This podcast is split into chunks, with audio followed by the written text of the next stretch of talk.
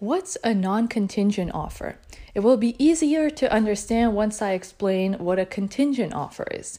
A contingent offer is an offer to purchase a piece of real estate that is contingent on something, either financing or appraisal, inspections, walkthrough verifications, a variety of things. So, a non contingent offer is an offer that's not contingent on anything. The buyer is basically telling the seller, hey, I'm ready to go. If you accept my offer, I'll buy the house, we'll close in 10 to 14 days, and there's nothing else that I need from you.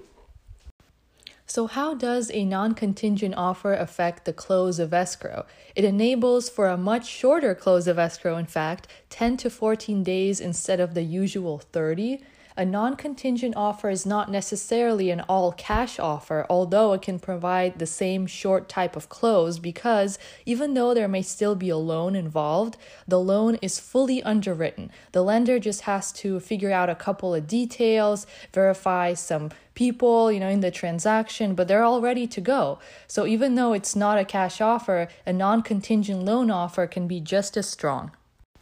Why do sellers love non contingent offers? It's because they're basically as good as a cash offer. They offer a short close, minimal risk to seller because the buyer is saying, Hey, I don't have any problems. I don't have anything for you to do. This is the house I want, and I'm willing to just put everything on the line to get it. Why do buyers like making non-contingent offers if they offer, you know, more risk to the buyer than to the seller? Well, because it's one of the few ways they can make their offer stand out in an extremely competitive market, such as the one we're having right now in the San Francisco Bay Area. I mean, there's an extreme seller's advantage right now. Homes are still getting upwards of 10 offers. It's it's crazy out there. So the only thing that buyers can do to make themselves stand out is either making a cash offer or making a non-contingent offer. But with a non contingent offer, most of the risk lies with the buyer just because if the buyer can't perform, the seller may be entitled to the buyer's 3% deposit.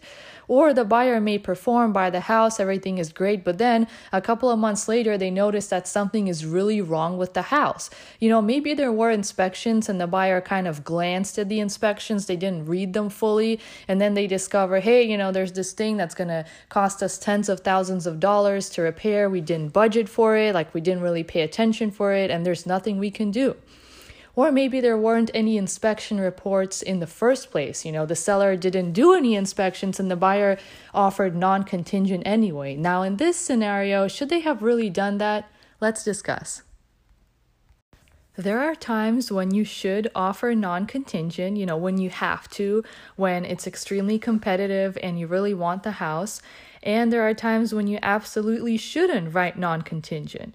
There's a huge red flag, and that is when the house doesn't have any inspections. You know, the seller just didn't do any inspections. Now, that is weird. In San Francisco Bay Area, buyers pay so much for homes that they expect the seller to really do their diligence and to provide them with inspections. A seller who doesn't do inspections, maybe you know, maybe they're in a dire financial situation and they really can't afford to, or they're trying to cover something up. It's really important that you find out exactly why they didn't do those inspections and if they refuse to do them, you need to make your offer contingent on your own inspections. Otherwise, you know, you might be in for hundreds of thousands of dollars if there's something wrong with the foundation or the roof or the sewer system. You know, it could get pretty ugly. So, if there are no inspections, do not write non-contingent. Another red flag for not writing non contingent offers is when a home has been on market for an unusually long time. For example, right now in the SF Bay Area, single family homes are selling like hotcakes and usually under a week of market. So if you see a home that's been sitting on market for at least 2 weeks or more, you know, you should wonder why is it sitting there while others are being snapped up like crazy. You know, in this case, you should not offer non contingent because there's obviously something wrong, like either with the pricing or the house itself. So you should really uh, consult with your agent on the best offer strategy. In general, you should not offer non contingent when it's a buyer's market and homes are only getting one to two offers max. Because when it's a buyer's market, you can really break out all of your contingencies. You can come in and say, hey, okay, I'll buy this house, but I'm going to need a 45 day loan approval. I'm going to need you to do inspections. I'm going to need to do my own inspections and see how they compare with yours. Hey, I'm going to need your house to appraise at a certain amount. Now, in a buyer's market, the buyers can really be super picky. They don't need to write non contingent to buy the house. You know, some houses have been sitting on market for months and months in a buyer's market and they're just happy to get any offer. Now let's go to the times when you should offer non contingent. These are times of extreme seller's advantage, like right now. There's a lot of competition, and homes are getting at least five offers. The home that you're looking for is the home you're in love with. It's completely remodeled or in great condition. All the inspections are provided from the seller, such as the general home inspection, the pest inspection, roof inspection, pool inspection if necessary. The listing agent is trustworthy and uses professional marketing materials and images. The home is in a great location and it's coming soon or has only been on market for one or two days.